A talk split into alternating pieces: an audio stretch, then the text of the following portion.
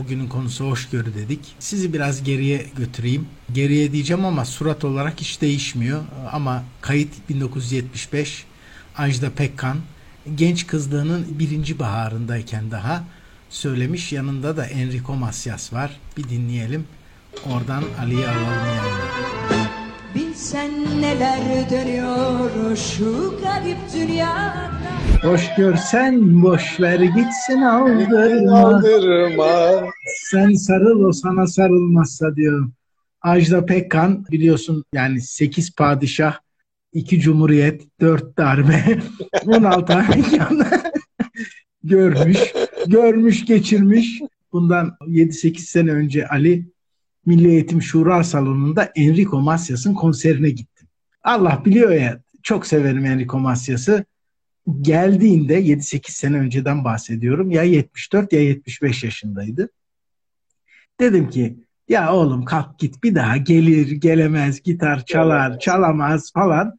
Tamamen böyle pis ve bencil bir düşünceyle gittim. Adam tabii ki yaşlanmış ama 1 saat 45 dakika unplugged bir böyle gitar çaldı. Söyledi şarkılarını. Zingarellalar dedi, şunlar dedi, bunlar dedi. Bizi geçmişe götürdü.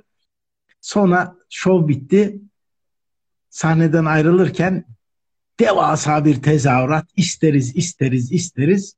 Geri geldi. Bu sefer gitarın fişini çekti. Tamamen akustik olarak son bir parça daha söyledi. Ve bir buçuk saat, iki saatlik bir performansın üzerine mikrofonsuz öyle bir şey söylemesi muhteşemdi. Ama yaşlanmıştı. Şimdi 1975 yılının kaydını dinlettim sana. Önümde de açık YouTube'da. Ajda Pekkan'da bir değişiklik yok abi. yani su bazlı vernik midir?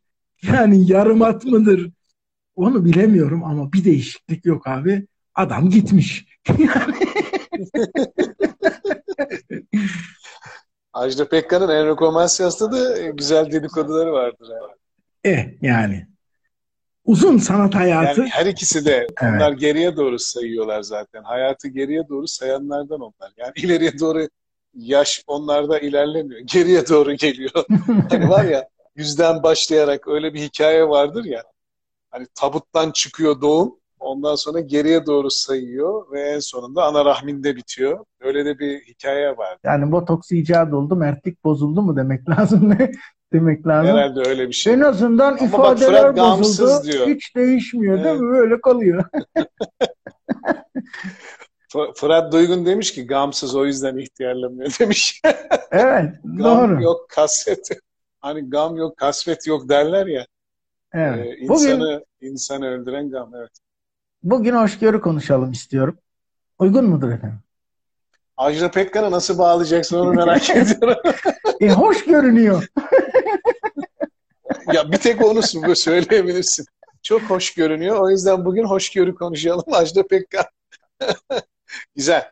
Evet devam edebilirsin Muratçım. Ben Şöyle, yani- sür bakalım. Sana da uygunsa şöyle bir yol izleyelim. Önce daha önce senden farklı platformlarda konuştuğumuz şu hoşgörü nedir'i bir konuşalım. Hı hı. Hoşgörü ve toleransın farkını konuşalım. Sen seversin. Özellikle mühendislik kısmını anlat. Sonra da programın kerahat vakitlerinde ilerleyen dakikalarında da ya hoşgörü de nereye kadar? Ra mutlaka geleceğiz diye düşünüyorum. Yani hoş görmek, polyanla olmak demek midir? Bardağın yarısı hep dolu mudur? Yoksa çok susuzken birisi yarım bardak suyumuzu çalmış mıdır? Ee, Bunları da sona doğru konuşalım diyorum ama önce şu hoşgörü nedir? Toleransın Türkçesi deniyor. Bunun yanlış olduğunu ikimiz de önceden konuştuk. Fark nedir? Bir oradan hadi yavaş yavaş gir. Şimdi bu hoşgörü tabii e, hem tasavvufta hem felsefede hem kişisel gelişimde çok üzerinde durunup onlarca kitap yazılmış. Belki yüzlerce konferans verilmiş. Fakat gerçek hayatta da çok zor ve zahmetli koşullar içerisinde ortaya çıkarılan bir erdem. Hoşgörüden bahsediyorum. Hoşgörü, görü dediğimiz şey. Yani aslında iki görü var burada. Bir nesnel duyusal görü bir de duygusal, içsel bağlamda baktığımız zaman bir görü. Yani içinin de kabul edebilmesi, önce gözünün gördüğünün içinin daha sonra bunu kabul etmesi.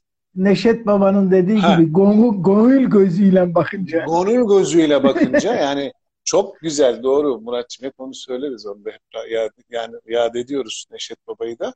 Yani gözün gör, gönlün, gözün gördüğüne gönlün de katlanması. Evet bak burada bir katlanma kelimesini söyledik çünkü toleransla sadece ve sadece bağlantılı olan kısımda böyle bir durum var ama bu tahammül sınırı dediğimiz tolerans dediğimiz şey, tolerare yani tolere etme dediğimiz şey katlanmayla ilgilidir, tahammül etmeyle ilgilidir ve belli toleranslar vardır, limitler vardır ve bu genellikle fizik kurallarında, mühendislikte özellikle katı mekanik, katının mekaniksel olarak işlem gördüğü an itibariyle ortaya çıkan bir şeydir. Nedir bu? Mesela bu kalemin e, bir esneme payı vardır.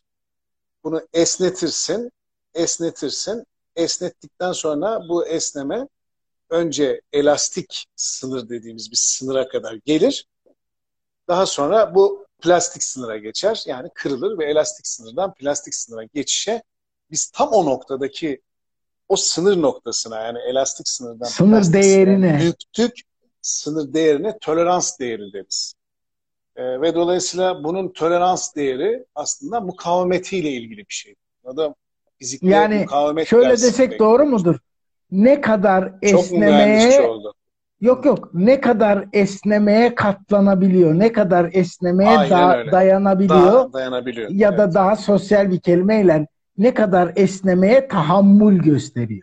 Evet, tahammül Çünkü gösteriyor. Çünkü tahammül, burada, evet, katlanma evet. E, sınır değerinden sonra senin tabirinle elastikten plastiğe geçip çatırt diye bir ses geliyor. Çatırt diye bir ses geliyor. İnsanda doğru. da e, çatırt diye bir ses evet. gelmese de hani diyoruz ya sinirinden çatladı, bardağı taşıran Hı-hı.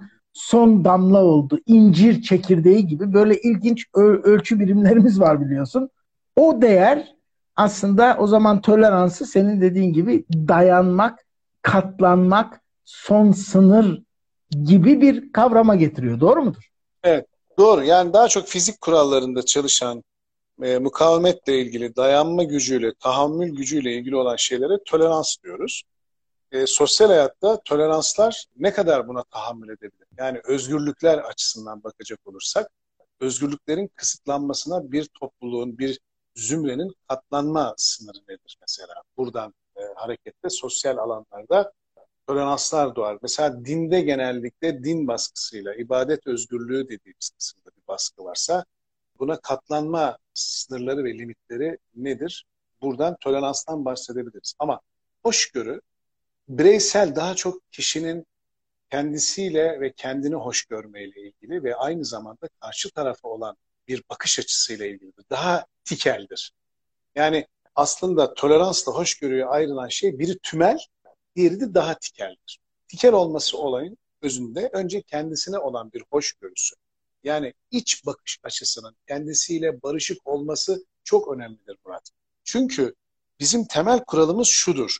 Kişi neye sahipse ancak dışarıya onu verebilir.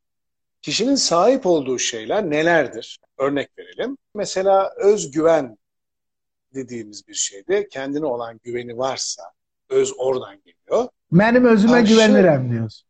Ben özüme güvenirim dediğimiz Azerbaycanca evet o, o bayağı çok iyi çalışmaydı o. Bizim burada yapmak istediğimiz şey şu. İçeride ne varsa dışarıda onu yaşarsın. Özgüvenin varsa güvenli bir hayat yaşarsın. Barışıksan kendinle barışık bir hayat yaşarsın. Öz sevgin varsa, öz saygın varsa dışarıdaki hayatta onları servis edersin. Ama içeride bir şey yok ise içgörü aynı zamanda hoşgörü şekline gelmiyorsa ki içgörü sübjektif, hoşgörü objektiftir. Yani aslında tasavvufi anlamda içgörü tamamen batini bir şeydir. Ama hoşgörü ise bu batının zahir olma durumuna gelmelidir. Çünkü hoşgörü bir davranış artık modeli ortaya koyuyorsun Murat. Yani ne yapıyorsun? Sesle, sözle, beden diliyle, olaya karşı koymuş olduğun tepkilerle bir hoşgörü ortaya koymak durumundasın. Örnek verelim. Yöneticisin, işe yeni aldığın bir kişi senin tedrisatından, eğitiminden geçmemiş ve iş hayatında süreçle ilgili, iş süreciyle ilgili bir hata yapıyor. Şimdi burada aslında toleransı devreye sokman lazım. Hayır. Çünkü toleransta tahammül dedik. Çünkü daha önce bir takım hareketlerin başlaması lazım. Yani o Young modülü dediğimiz hani biraz önce söyledim ya fizik kurallarına mukavemet dediğimiz şeyde bunu Young bulduğu için Young modülü denir buna. Yani o limit değere Young modülü diyoruz buna. Elastik sınırdan plastik sınıra geçişle ilgili bir hareketin olması lazım. O hareketin birikimiyle ancak tolerans sağlarken daha dakika bir gol bir almışım bir hata yapmış. Buna mesela hoşgörü ya da topluluk içerisinde saygısızlık yapmak istememiş ama konuşması esnasında biraz daha farklı bir dille konuşmuş. O siz ve ben dili vardır ya hani hep sen dili, ben dili, siz dili. O mesela bir karışmış topluluk üstünde genel protokoller vardır. O protokolü aşmış. Biraz belki samimi görmüş ve large bir davranış sergilemiş. Bunların her biri aslında ilk olması ve o sistemin içerisinde eriyebilmesi, e, uyum sağlayabilmesi için bir yöneticinin sağladığı bir hoşgörüdür. Evliliklerde ise karı ve kocanın evlendikten sonra artık flört dönemindeki gibi değil, gerçek bir hayatın içinde gerçek bir paylaşım ve reklamlar hayatın, bitmiş, ana haber başlamış diyorsun. Ana haber başlamış, hayatın ana meselesinin özüne girmişin. Artık flört sevgiden ziyade daha matematiksel, daha mantıksal, soyuttan daha somut bir kurum ve müessese sorumluluklarınla hareket ediyorsun. Çünkü evlilik olunca aşk biter derler ya. Hani bu yüzden diyorlar şimdi evlilik olduğunda aşk biter yani. Çünkü evlilikte resmi bir süreç. Var. Emosyonelden resmi rasyonele dönüşen rasyonele her durumda evet. aşk biter. Evet. Duygudan aşk biter akla yani. giden her yerde aşk biter. Evet. Onun için aşk biter atalarımız yani. demiş ki aşk başa gelince akıl yıllık izne çıkarmış. İzne Çünkü çıkar. akıl izne çıkmazsa zaten sana müsaade etmez. Etmez. Der ki bak onu dedi, bunu dedi, onu yap, şunu yap. O zaman sen bak çok güzel bir yere geldin Ali lafına girdim ama çok güzel bir yere tabii, geldin. Tabii. Hoşgörünün hoşluğu aşkla ilgili bir şey. Yani Doğru. hoşgörü aşkın, sevginin, duygunun, tutkunun kelimesi. Toleranssa mantığın, aklın, fiziğin, bilimin kelimesi. Yani çünkü daha, daha ölçülebilir, kurumsal. biçilebilir, kurumsal. Doğru. Yani evlilikte kurumsal bir yapı. E, aşkım sana çiçek mi alayımdan su faturası ödendi mi diye gelen bir süreç. Dolayısıyla Doğru. kurumsallaşan her şey gibi kurallar manzumesi, kuralın İngilizcesi norm, norma uymak demek, normal olmak demek. Yani norma uygun olmak demek.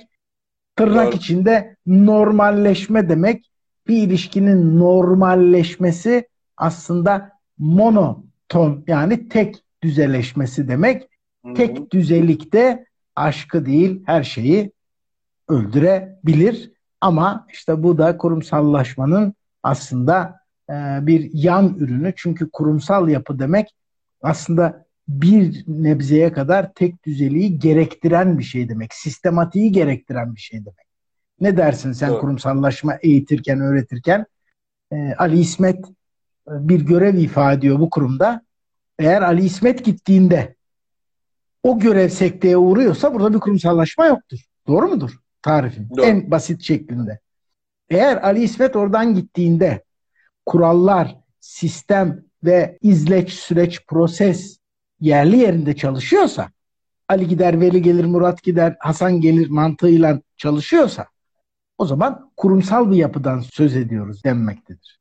Şimdi Doğru. aynı şeyi alıp aşka uygulasana.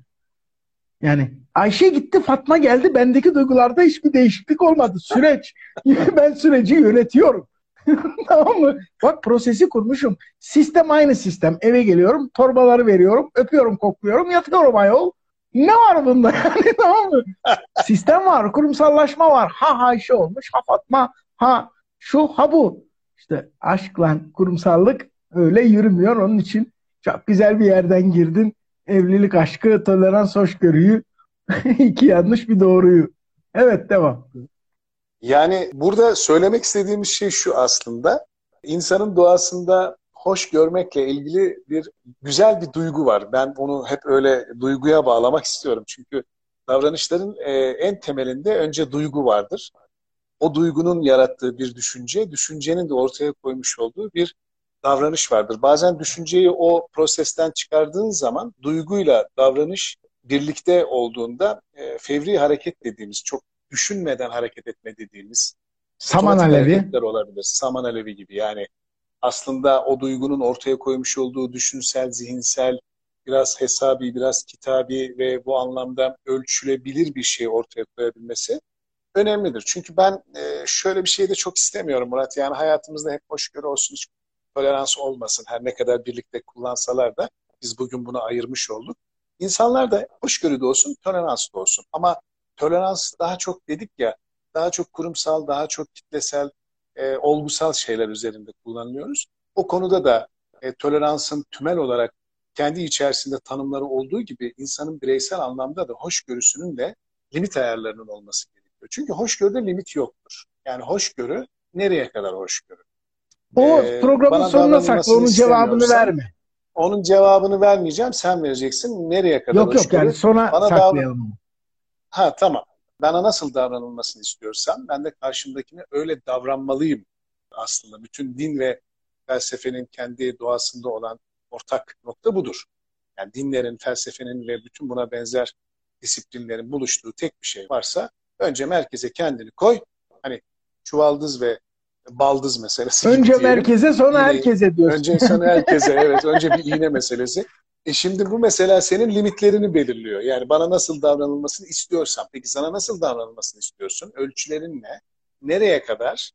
Ee, örnek verelim yani seninle ilgili çok şakacı bir kişilik değilse, seninle çok şaka yapılmasını istemiyorsan, senin bu konuyla ilgili olarak bir toleransın var demektir. Karşı tarafın da senin böyle bir talebin olduğunda ya da bu talebin olmadan şaka yapıldığında, tepki gösterildiğinde de hoşgörüsü oluşması gerekir. Çünkü neden? Şartname ortaya konulmamıştır.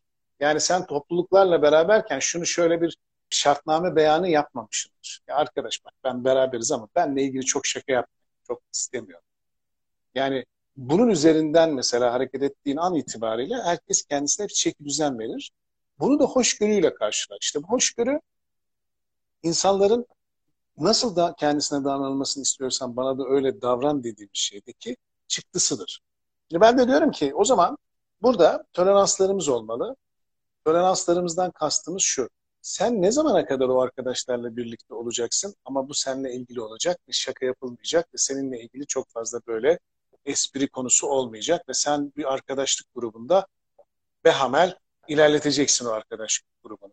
Bu çok mümkün gözükmüyor. Çünkü şartnameler sunulmaya başlandığında arkadaşlıklar dostluğa dönmez. Bu iş arkadaşlığı bazında kalabilir ya da sosyal uyumlu birliktelikler haline gelebilir. Evliliklerde de öyledir. Karı ve koca evlenmeden önce flört döneminde kendi şartnamelerini ortaya koymazlar mı? Bak burada toleransları ortaya koymadıkları için bu sefer o toleransları denetleyen anneler ve babalar ve aileler olur. İşte kurumsal hale gelir o zaman. İşte o tikel olmaktan tümel hale gelir toleranslar. Benim oğlum kendisiyle ilgili konuşulmasını topluluklarda çok istemez. Bunu kim söyler? Kayınvalide söyler. Peki çocuk bunu söylemiş midir karısına? Erkek bunu söylemiş midir bunu hiç hayatın boyunca? Söylememiştir. Kadın nereden duyar? Kayınvalidesinden duyar. Şimdi bak dikkat edersen burada bir tolerans beyanı vardır ve dolayısıyla bunu da karşı tarafa empoze eder. Halbuki biz diyoruz ki arkadaş bizim normalde hoşgörümüz her zaman olmalı. Limitleri olmalı, ayarları olmalı. Katlanabilmek zor bir şeydir. Ki evlilik kalk, kalktı biliyorsun. Şu anda herkes evli olsa da katta oturuyor ve katlanabilme dediğimiz şey belki de buradan geliyor. Eskiden evlilere ev verilirdi ve böylelikle evli olurlardı. Şimdi evlerde değil katlarda oturuyorsun. Kiraya çıkınca e, kiralandık mı deniyor? Evlendik denmiyor da kiralandık. Evlendik de kiralandık ha. demek lazım. Peki herhalde. Ali katlandık diyorsun. Küçük bir tane soru sana. Bir örnek üzerinden senin yorumun aslında merak ettiğim. Akademik dünyada bir tabir vardır. Akademik çeyrek diye. Yani e, bir e, öğretim görevlisi derse gecikebilir ama bunun süresi 15 dakikadır. 15 dakikadan sonra ders düşer. Böyle bir kural vardır. Yazılı olmayan bir kuraldır. Bunun da adı akademik evet. çeyrek demektir. Şimdi senin anlattığın mantıkla bir kurumsal yapıda bu 15 dakika aslında bir tolerans süresi. Yani 15 dakika gecikmesi tolere edilebilir. Esneme değeridir. Esneme 16. Değeri. dakika artık e, elastikten plastiğe geçer, kırılır. Tolere etmek zorunda değilsin. Ders resmi olarak düştü dendi. Şimdi ben diyorum ki bu tolerans çünkü kurumsal bir yapı öznel değil, nesnel, herkes için geçerli bir kural. Bunun hoş görmekle alakası yok. Bu tolere etmek. Doğru. O hoca 15 dakika gecikti, sen tolerans gösterdin ve geldi dedi ki çocuklar çok affedersiniz. Öyle bir şey söyledi ki işte çocuğum hastaydı ona rağmen kalktım geldim. 39 derece ateşim var ama bugünkü ders önemli. Sizin de yarın sınavınız var. Ee, bu konuyu mutlaka anlatmak istedim dedi. Hikayeyi öğrendin. Gerekçeyi öğrendin. Nedeni öğrendin. O zaman dediğin gibi mesnel gözünle gördüğüne duygularınla gördüğünde devreye girdiğinde o tolere ettiğin 15 dakikayı artık tolere etmiyorsun da hoş görmeye başlıyorsun. Çünkü bir gerekçe var. Bir hikaye var. Doğru mu? Evet. Dolayısıyla Harika bir yerdesin. Harika bir yerdesin. Dolayısıyla şimdi tolerans dediğimiz şey aslında çok teknik, çok net. Bir de şöyle bir sorun var. Belki oraya da girmek istersin. Belki de hiç istemezsin çünkü gayya kuyusu. Eğer bir iş yerinde, demin sen dedin ya yeni aldığın bir eleman diye. Bir iş yerinde iş yerinin mesai saati 8.30'sa tolerans da 10 dakikaysa ve tolerans kurumsal bir kelime ise bu herkese 10 dakikadır. Doğru mu? Yani bir standardı Doğru, olmalı. Ben Ali'yi e, 10 dakika tolere ederim ama Murat'ın bende 20 yıllık hatrı var. 20 dakika tolere ederim. Standart dışı bir şey olur. O zaman o, o sosyal adaletsizlik. Olur. Evet, o tolerans da değildir. Hoş görmek de değildir. Bunun teknik adı kayırmak. İmtiyazdır. İmtiyazdır, imtiyazdır. ayrımcılıktır, kayırmaktır. kayırmaktır Şimdi bizim aslında buradaki muradımız teknik analizler yapmaktan ziyade birbirinin yerine ikame kullanılan kelimelerin aslında çok da ikame olmadığı, birinin kurumsal, birinin kişisel, birinin rasyonel, birinin duygusal olduğunu e, anlatmaya çalışıyoruz. Yani şöyle bir soru sorsam desem ki hoşgörünün ön koşulu nedir? Yani bir insan, bir olay, bir eylem nasıl hoş görülür? Cevap verebilir mi öğretmenim? Lütfen. Biraz önce söyledin, çok önemli bir şey söyledin. O söylediğin şey bu sorunun cevabı. Eğer bir davranışın arkasında o davranışa gerekçelendirebileceğin sebepleri bilirsen ya da öğrenirsen, bununla ilgili farklı bir davranış modeli seçersin. Örnek, kişisel gelişim eğitimlerinde biz ne yapıyoruz Murat? Kişisel gelişim eğitimlerinde şöyle bir vaka çalışması yaparız hatırla. Yeni işe gelmiş birisi üst düzey yöneticisini iş yerinde sabah görür. Günaydın der. Umursamaz geçer gider. Ertesi gün gene aynı şekilde sabah üst düzey yöneticisini görür. Yeni giyinmiş işe olan kişi. Günaydın efendim der. Ertesi günde umursamadan geçiş olur. Üçüncüsünde bu kişi bir daha günaydın demez. Belki ilk deneyiminden sonra demez ve şöyle bir kendine etiket hazırlar. Ve bu etiketi de, bu yaftayı da alır bunu ilgili kişinin sırtına yapıştırır, yaftalar. Der ki kendini beğenmiş, bu küçük dağ ve tepeleri kendisi yaratmış, ekabirin teki. Ne diyeceğim ki? Halbuki üçüncü bu biliyorsun dramatize edinerek yapıyoruz biz bunu eğitimlerde. Üçüncüsünde şunu söyleriz. Deriz ki bak önüne atla resmen kes. La oğlum ki, havan kime lan diye. Ulan ben kime diyorum? Patronsan patronluğunu bil. Havan kime lan bil. havan lan kime lan? Sen de öleceksin ben de öleceğim. He? Oyun bitince pamuk, pamuk. şahlap oyun bitince şahlamat aynı kutuya konulur.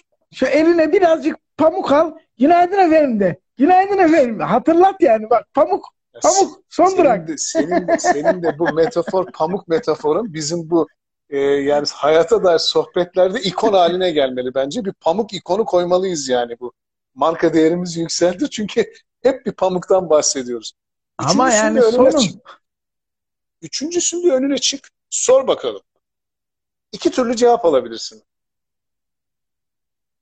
Sen kim oluyorsun da benim sabah sabah önümü kesiyorsun? Günaydın diyorsan kendine diyorsun. Bana mı diyorsun? Sen nasıl benim böyle önüme çıkarsın diye azarı yer, aşağılar, ırçasını çeker, hatta muhasebeye gönderir. İkincisi ise şöyle bir ihtimal de olabilir Malfunction diyoruz biliyorsun ona biz. Malfunction diyoruz. İngilizcesi İkincisi yanlış ise, durum, Türkçesi malın yaptığı fonksiyon yani. Mallık. aynen öyle, aynen öyle. İkinci ihtimal ise şöyle olabilir. Ah çok özür dilerim dersin. Günaydın elbette. Eğer gerçekten o anda aynı kota inebiliyorsan, duyguların buna izin veriyorsa, bugünlerde biraz uykusuzum. 8 yaşında bir oğlum var. Şu anda hastanede yatıyor ve ben refakatçiyim. Anne çalışmak zorunda. O yüzden uykusuz ve dalgın olabilirim. Algılayamamış olabilirim. Dediğin zaman davranışın arkasındaki nedenleri iyi anlar ve ona göre bir model seçersen hayatta kaybetmezsin. Bunu Ama dersen adam burada... maaşın yarısını da geri verir ya. Abi Aynen memleketten geldim hastam var. ya patron vallahi bu ay ben maaş falan istemiyorum. Sorduğuma soracağım ama pişman oldum. Neyin günaydın Şimdi bak burada yaptığımız davranış yeni giren kişinin yöneticisine günaydın diyebilme sürdürülebilirliği toleransla ilgili bir şeydir. Ya burada bir yank modülü var. Yani nerede kırılacağı belli değil. Ama bak burada bir hoşgörü eğer erdemi erdem diyorum ben buna. Yani iyi olma hali, iyiye doğru yöneliş felsefi tanımı erdemin iyiye doğru yöneliştir. Bu erdemi yaşayabilmesi için, yaşatabilmesi için arka planda ne olduğunu öğrenmek zorunda. Bunu öğrenmekle ilgili bir derdi olmalı insanların. İnsanlar önce etiket hazırlayıp hemen yaftamamalı. Yani önce emin olmalı. Ya gerçekten bu davranışın arkasında samimi ya da samimi olmayan, iyi niyetli ya da art niyetli ne olabilir ki? Felsefenin temel sorusu. O nedir? Hüviyet, mahiyet. Nedir o? Kimdir o? Şimdi sen de bu davranışın arkasında nelerin olduğunu ve karşındaki kişinin huve dediğimiz kimdir o hüviyet ve mahiyetini çözmek durumundasın. Çünkü iki tane enstrüman var. Yeni iş yerlerine girdiğin zaman mahiyetleri nedir o? Nedir bu? Bu durum neyi ortaya koyar? Bu durum neyi beni başka bir alandan başka bir yere taşır? Ben bu kültüre, bu çalışma ortamındaki bu iletişim estetiği yoksa bu kabalığına dayanabilir miyim? Burada daha hala sürdürülebilirliğim olabilir mi? Karşımdaki kişiler kim? Bak kim derken burada felsefi anlamda demiyorum. Tamamen kişisel anlamda söylüyorum. Kim? Bir, statüleri. iki o statülerin arkasında gerçek kişilikleri. Biz ne diyoruz? Üç katmandan ibarettir hayat. Kimlikler, kişilikler ve kendilikler. Evet. Kimlikler herkeste bol vardır. İstediğin kadar çoğaltabilirsin ve bu herkesin işine gelir. Kimlikleri ayır. Kadın erkek, işçi, işsiz, Müslüman, Hristiyan, uzun, Müslüman, kısa Hristiyan, her türlü kimliği koyabilirsin. Ee, evet. Alevi, Sunni, efendim dul, evli hiç fark etmez. Bu kimlikler o kadar çok boldur ki ya bir dakika ya bu kimlikleri bir tarafa bırakalım hocam. Bunu alacaksın ama bak bu kimlikleri karşı karşıya kaldığın için bu kimlikleri bir kere göreceksin. Karşında bir yönetici varsa yönetici formasyonunda olduğu için sen de ona göre davranacaksın tabii. E çünkü bir iletişim protokolün olacak. Ama bu kimliklerin arkasında bir de kişilikler var. Nasıl kişilikler? Yani onların şu anda iç dünyasında neyin değerli, neyin değersiz olduğu, neye önem verip önem vermedikleri, hassasiyetleri, yani toleransları, hayata bakış açıları, değer yargıları, yani neye iyi, neye kötü, neden böyle düşündükleri, hangi kurum ve kültürün içerisinde yetişip geldikleri, aile terbiyesindeki ya da yetişme tarzlarındaki kodlar gibi. Bir de kendilikler var. Abi bu kendilikler de şu. Burada ne kişilik var, ne kimlik var. Burada üç tane şey var. Birisi çocuk kişilik, bir tanesi yetişkin kişilik, bir tanesi de ana baba kişilikleri. İşte bu kişiliklerden serbest bıraktığında ana baba kişiliği anaç kavrayan, çocuk kişiliği sürekli müzik yapan, her şeyi tiye alan, eğlence ve güzel görmekle ilgili bir derdi var. Yetişkin ise daha objektif ve rasyonel senin söylediğin gibi emosyonel ya da değil rasyonel davranma modelleri. İşte burada kendilikler de bu üçünü de serbest bırakırsın. Ve şart ve şartlara, şartlara göre değil. İçinden nasıl geliyorsa öyle davranırsın. O an anne baba ebeveyn takıntın varsa doğal olarak anne baba gibi davranırsın. Bazen emir verir, itaat eder, bazen korur ve kollarsın. Bazen yetişkin gibi davranırsın. Sonuç ve sebep ilişkilerin üzerinde analitik düşünmek istersin. Karar verirken veriye dayalı olur ve hep objektif olursun. Bu yetişkin mesela kişi. Bir davranış modeli. Bazen de çocuk olursun. Koskoca bir yönetici bile bazen çocukluk yapabilir ki biz kişisel gelişim eğitimlerine bakıyoruz. Koca koca adamlar ellerine verdiğimiz topları ya da ipleri bakıyorsun kimseye vermek istemiyor. O oyunları o kadar abartıyor. Zaten başımıza ne geliyorsa içindeki çocuğu öldürmüş olanlardan, Aynen. kaybetmiş olanlardan geliyor. İşte patron Doğan onun resmi dedi. adı ama kasıntı, efendim kibir dolu, yukarıdan bakan, hani bırak küçük dağlar yerinde dursun diyor ya Türk sanat müziğinde küçük dağları da ben yarattım. Büyüklerinde de proje müellifiyim. Ben var ya ben ben olmasam sen olur musun? İşte bunun daha önce konuştuk ya. Nereye gidiyor? Ekmeğinizi ben veriyorum'a kadar. Ben sizin e, veli nimetinizime Rabbiniz kadar. değil miyim? Oraya e, kadar e, gelir evet. Ekmek veren Rab demek zaten. Aynen evet, öyle. Doğru. Dolayısıyla doğru. oraya kadar giden sen şimdi üç tür kişilik tipinden bahsettin. Tabii Türkiye'deyse e, adam buna bakmıyor. Kişiliksiz la bu diyor ya da kişilikli diyor. Yani üçe ayırmıyor, ikiye ayırıyor temelde. Kişilikli ya da kişiliksiz diyor. Ama çok önemli bir şey söyledin. Kimlik hepimizde var. Biliyorsun benim master ve doktoram tam da bu konu üzerine, kimlikler üzerine. Çok olabilir, az olabilir, alt kimlik, üst kimlik diye bir sürü kavram var. Şimdi programı onlarla bulandırmanın bir anlamı yok. Ama herkes de var. Az ya da çok. Şöyle de bir şey var. Küçücük bir şey söyleyeyim. Bu kimliklerin hepsi bizde olmakla beraber ne zaman ne hangisine ihtiyaç duyarsak onu kullanıyoruz Ali. Adam 35 Doğru. yaşına gelmiş, ikinci üniversiteye oturuyor, okuyor, 40 yaşına gelmiş. Sinema kuyruğunda öğrenci kimliği gösteriyor. Hadi iş yerinde göstersene. Yok orada ben patronum ama sinemada niye öğrenci indirimi var? yani o kimliği bazı yerde gizliyor, bazı yerde ön plana çıkartıyor. Kimliklerin olması demek her dakika kullanılması demek değil. Değil. Kişilikler dediğin gibi farklı yapıları var. Bir de kendilikler var. Çok uzun zamandır aslında bütün yüzümüze bir maske takıyoruz. O kendiliklerimizi bıraktık. Topluma göstermek istediğimiz ya da kendimizi zannettiğimiz o maskelerle geziyoruz. Onlar virüs geçiriyor bakteri geçiriyor. Ne geçirmiyor? İfade geçirmiyor, insanlık geçirmiyor, his geçirmiyor. Bizim hepimizin yüzüne taktığı maskeler var. Hepimizin. Evet. Sosyal roller bir süre sonra hani şey derler ya sen de tiyatro yapıyorsun. Yani amatör tiyatrocu diyeceğim ama aslında gayet profesyonel de bu işi bilen bir adamsın. Ben de üniversitede tiyatroyla uğraştım. Şöyle bir cümle vardır biliyorsun. Çok uzun süre bir dizide bir rolü ya da devam eden bir tiyatro oyununda çok uzun süre bir oyun oynadığın zaman sanatçı rolden çıkamıyor derler. Biliyorsun değil mi Doğru. tiyatro terimidir. Yani tabii, tabii. role girdi. Role girmek bir zorluktur. İlk başta, ilk provada ha role girdi derler. Çıkmak uzun oyunlarda, uzun süren rollerde çok daha zordur. Yapışır Bilinçli şizofreni. Tabii. Evet. Bilinçli şizofreni. Dolayısıyla biz bazen o taktığımız maskelere, o girdiğimiz sosyal rollere girmekte de zorlanıyoruz. Girdikten sonra da çıkmakta zorlanıyoruz. Hani soruyu aslında şöyle sormuştum. Hoş görmek nasıl mümkün? Bana sorarsan öncelikle hoş bakmakla mümkün. Yani senin biraz önce dediğin ön yargılardan arındırılmış. Hemen ilk gördüğün enstantane ile, ilk gördüğün kareyle eğitimlerde biliyorsun bunun filmlerini gösteririz. Bir şey görüyorsun ama onun 10 saniye, 20 saniye, 1 dakika, 10 dakika, 1 saat gerisi var. Bir de ilerisi var. Sen sadece bir kare görüyorsun.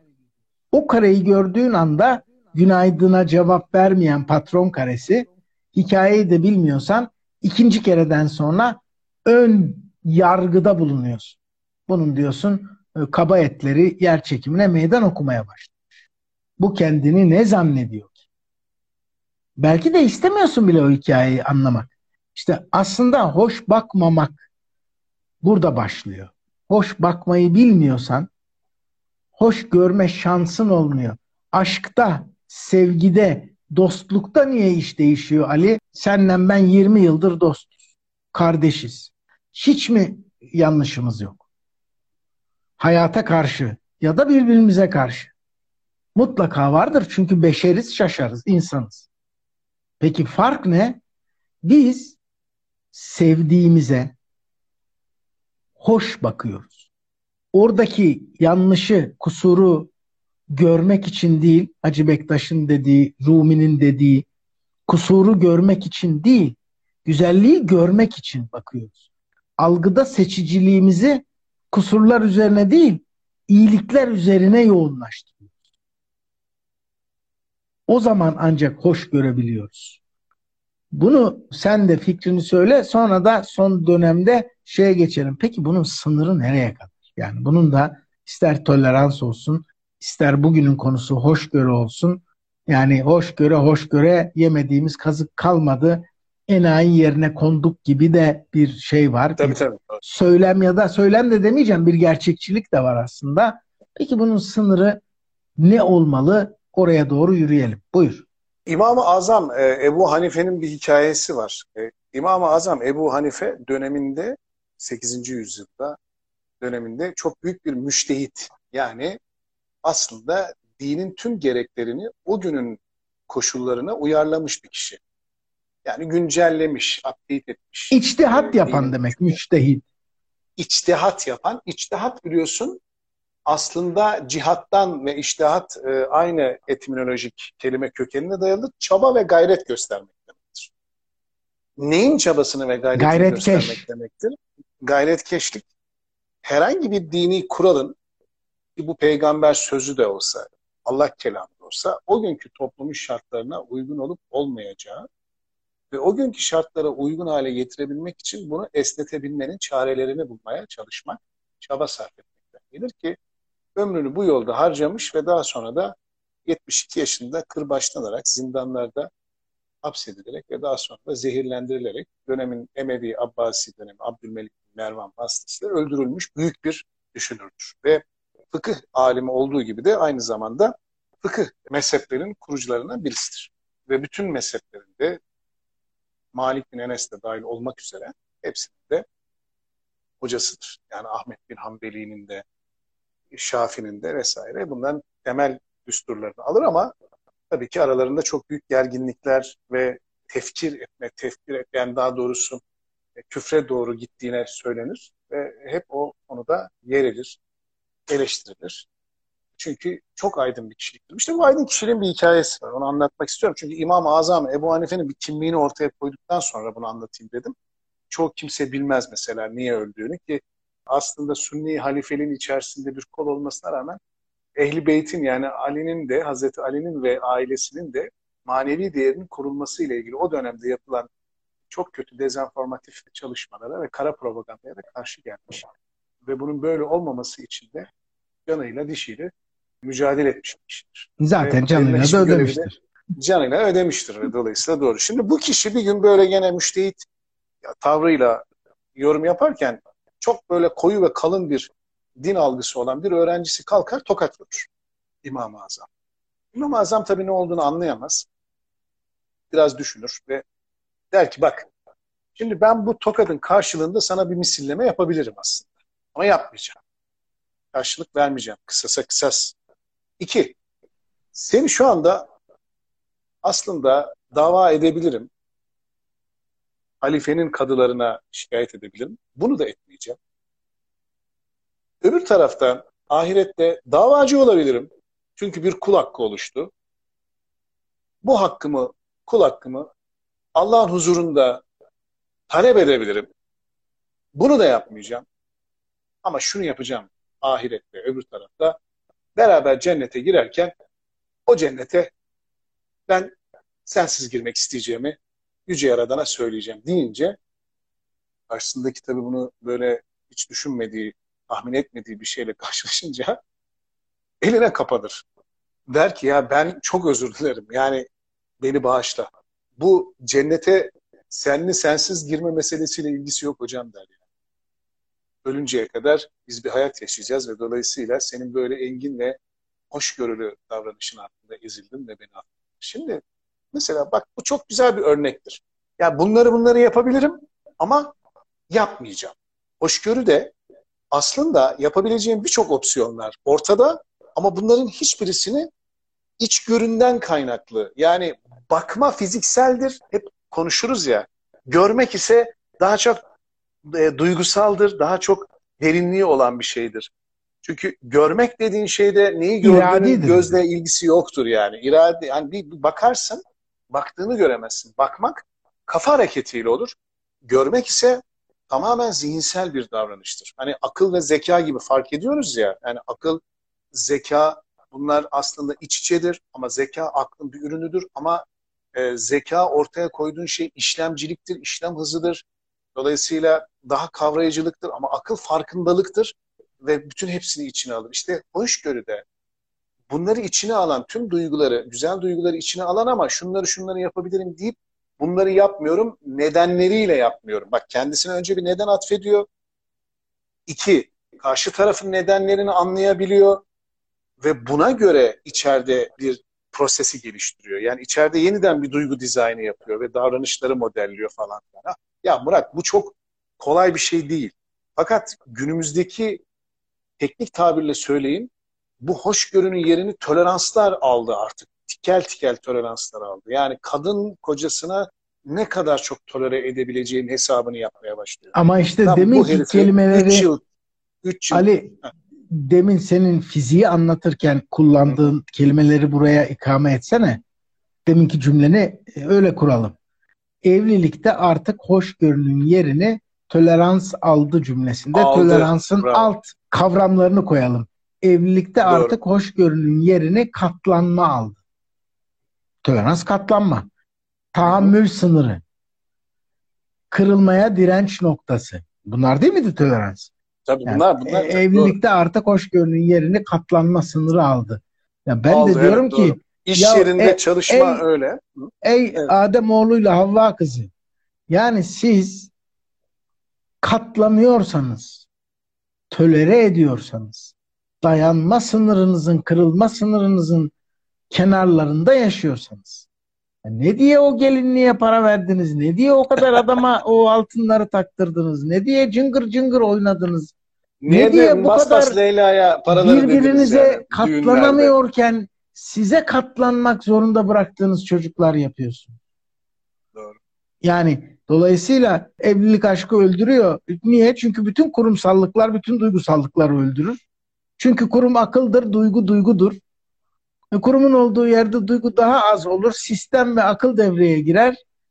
O zaman demin anlattığımız mantıkla tolerans, hoşgörünün yerine tolerans devreye girer sistem olunca. Tolerans da esneme sınırıdır. Kırılır, kopar, tahammüldür. Şimdi son e, bölümde peki e, toleransla hoşgörüyü ayırdık. Hoşgörü dedik gönül işi. Hadi tolerans da teknik kısmı. Peki nereye kadar?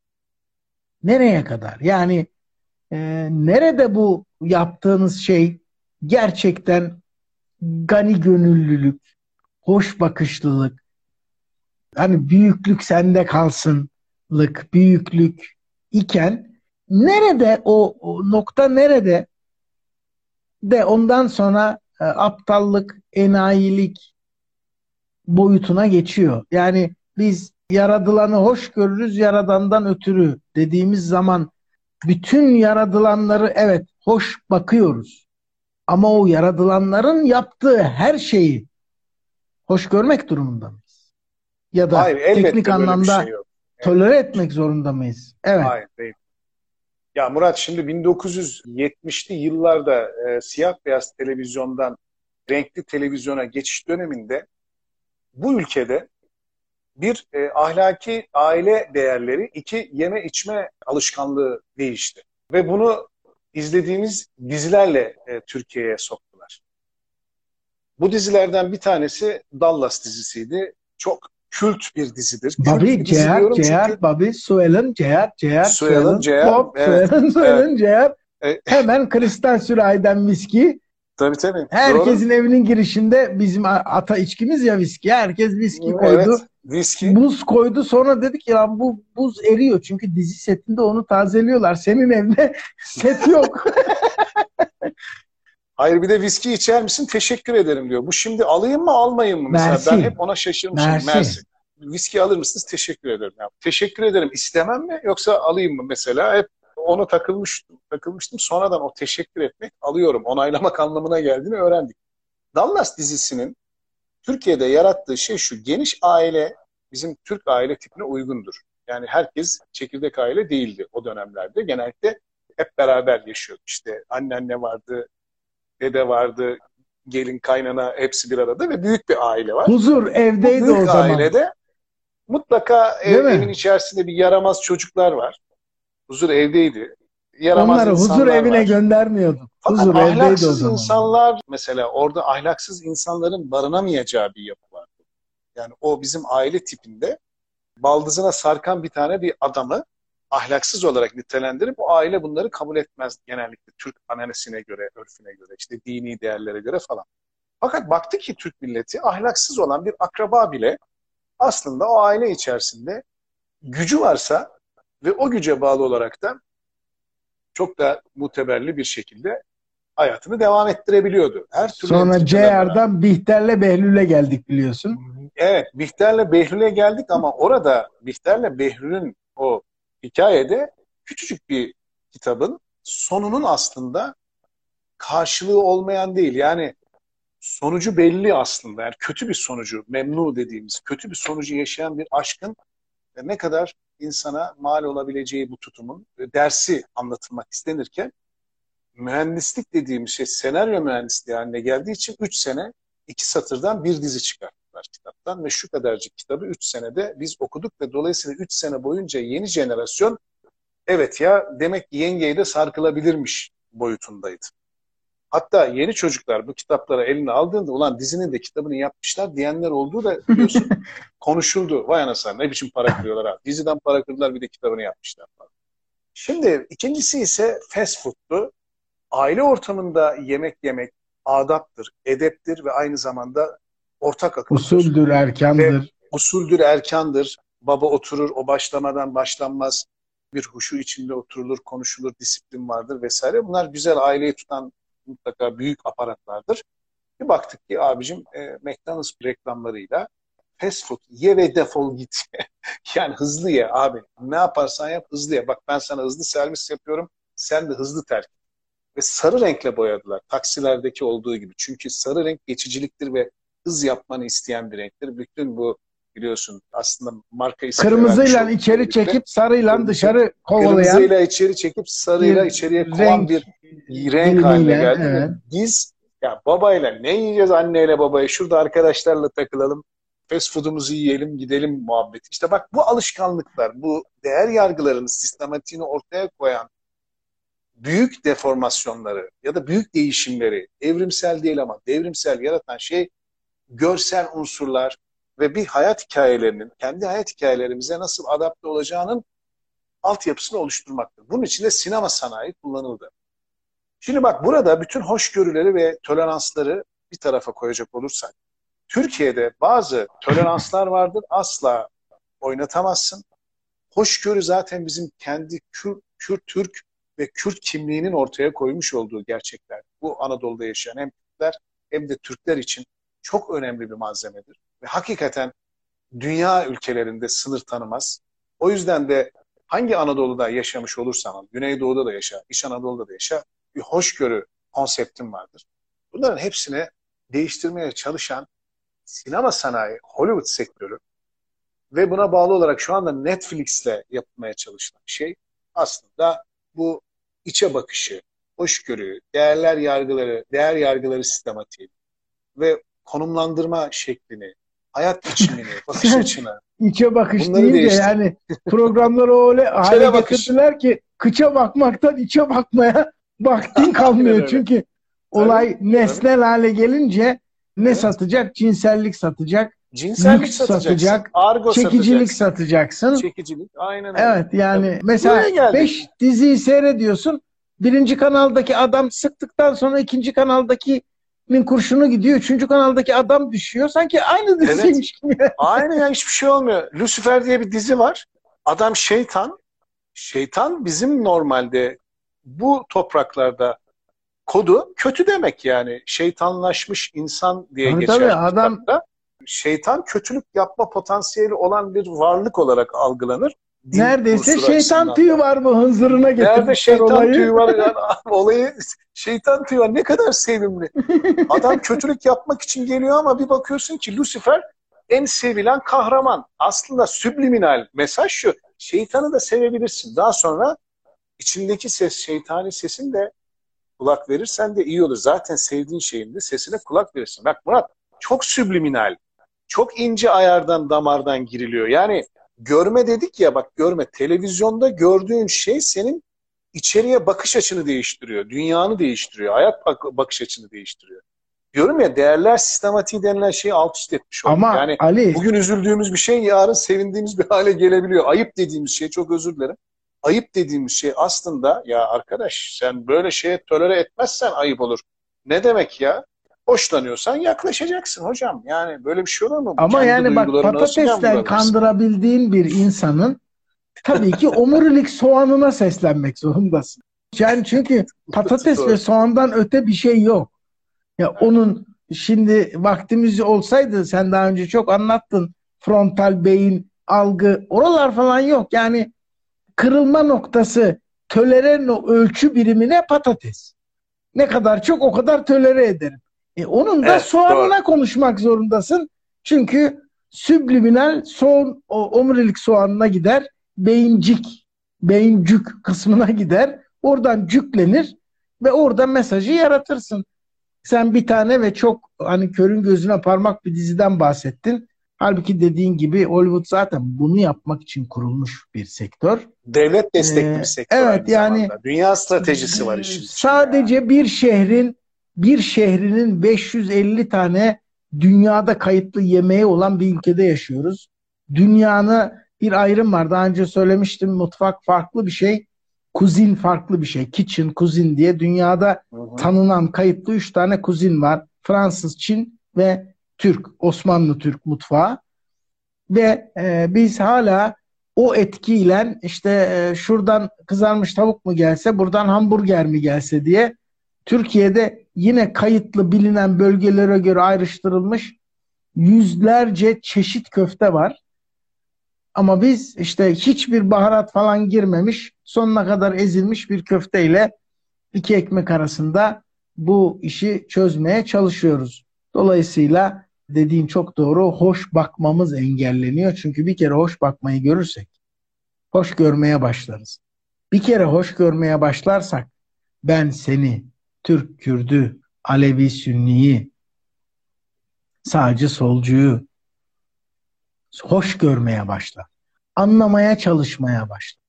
Birbirimize katlandığımız bir ülkede, birbirimize tahammül ettiğimiz bir ülkede yaşamayı bırakır. Birbirimize hoşgörüyle anlamaya çalıştığımız, Aa sizin yemek kültürünüz öyle mi? Bizimki de böyle. Siz de bundan tadın. Biz de bundan deneyelim. Sizin ezgileriniz ne, niye bu kadar acılı? Sizinkiler niye bu kadar oynak? Dediğimiz bir yapıya gelirsek işte o zaman birlik bir de dirlik olur. O zaman güç olur. Ama işte bu hoşgörüyü ve dış mihraklar bozuyor. Bozdurma kardeşim. Bozdurma. Bozdurma yani. Almanya bizi kıskanıyor. Almanya bizi Ya o kıskanıyor bu yüzden kıskanmaktan yani. oldu. Ali son iki dakika şiir var mı? Ya Murat şiir şiirden ziyade e, birkaç şey söyleyeceğim. Hülya Başar çok haklısın Ali İsmetçim. Lucifer dizisi beni de çok rahatsız etmişti. Devam edemedim demiş. İnce mesajları kaçırmamak gerek. Hülya şöyle söyleyeyim. Günümüzdeki dış mihraklı diziler kapalı pornografi ki pornografinin kelime anlamı bildiğimiz pornografiden öte insan zihnini tamamen bloke etmekle ilgili. Yani duysal ve duygusal düşünceyi bloke etmek ve sadece otomatiğe bağlamakla ilgili bir şey var. Bu günümüzün şu anda maalesef bir sömürü düzeninden bir parçadır bu. İnce mesajları kaçırmamak gerek demişim. Teşekkür ederim. İkincisi şöyle, iki dakikalık süre içinde söylemem gereken şiirden daha önemli bir şey var. O da Kant'ın bir sözü var. Ödev ahlakı. Hep buna çok önem veririm biliyorsun. Hep söylerim. Çünkü Kant benim için çok önemli bir filozoftur. Neden? Çünkü Kant öyle bir şey söylüyor ki burada ne dini, ne Tanrı'yı, ne peygamberi, ne kitabı hiçbir şey ortaya koymadan sadece özünden çıkan bir şey söylüyor. Diyor ki öyle davran ki iraden kendisini herkes için geçerli olan kurallar koyan bir yasak koyucu olarak hissetsin. Yani bunu hiçbir şeye bağlı kalmadan ahlaklı ol. Ahlakın temelinden bu insani olduğu için bunu yap. Bir şey bekleme. Yani ne ödül, ne ceza, ne korku, ne cennet, cehennem vesaire ya da ayıp olur, günah olur ya da suç olur diye düşünme. İnsanların gözüne girmek için de iyilik yapma. Öyle davran ki iraden bir yasa koyucu olarak dünyada kendisini görsün. Ve bu doğal olarak yapacağın bir şey olsun. Ve bu doğallığın seni insan yapar diyor. Ben de son sözü iki dakikalık süre içinde böyle bağlamış oluyorum. Evet ben de biraz önceki lafına atıf yapıyorum. Ee, Ebu Hanife anlatırken dedin ya yani eğer yaptığınızı cennet rüşvetiyle yapıyorsanız zaten rüşvet almadan bir şey yapmıyorsunuz demektir. E, rüşvet Doğru. için, ödül için, köpeğin önüne konulan bisküvi gibi hani hadi sana bisküvi vereceğim sıçra. Bisküvi yoksa niye sıçrayacağım abi? Yani cennet yoksa niye iyi davranacağım abi? Dediğin zaman o zaman ahlak erdem olmuyor zaten. Olmuyor zaten. O zaman koşullu, olmuyor. O koşullu bir, davranış bir koşullu, oluyor. bir menfaate evet. dayalı evet. oluyor. Evet, yeri geldiğinde kurumsal yapılarda töler etmek zorunda kalıyoruz, katlanıyoruz. Ama işin içinde duygu, aşk, sevgi, arkadaşlık, dostluk varsa orada duygu değil, hoşgörü devreye giriyor. Hoş görüyoruz, hoş bakmayı bilirsek, kusurları değil, iyi yanları görüyoruz. Ama bütün bunların da bir sınırı var. O sınırı geçtiğimiz zaman artık biz hoşgörü sahibi değil, kör ya da enayi noktasına geliyoruz. O noktada da hep söylediğimiz ifrat ve tefridi yapmamak lazım. Ölçüsünü bilmek lazım. Belki ilk yaklaşımda hoşgörüyü yapmak ama ötesi doğru gelmiyorsa orada da bu hoşgörüyü kesmek. Hatta hadi senin şu cümleni de ekleyeyim son 30 saniyeye. Sadece hoşgörüyü kesmek değil, pasif iyi olmamak. Kötünün de karşısında durup iki de kelam etmek gerekiyor hoş görmeyi bıraktım bak sen nasıl üzüleceksin artık. bil emri maruf, bil emri maruf, neyin anı inkar. İyiliğin destekçisi, kötülüğün her zaman karşısında ol. Kur'an-ı Kerim'in temel düsturu. Evet. Veled Dallin amin diyorum. Amin. Bir daha görüşünceye kadar kendinize iyi bakın. baksın. Hoşçakalın. Görüşmek üzere. Hoşçakalın. Hoşça Sağlıklı kalın.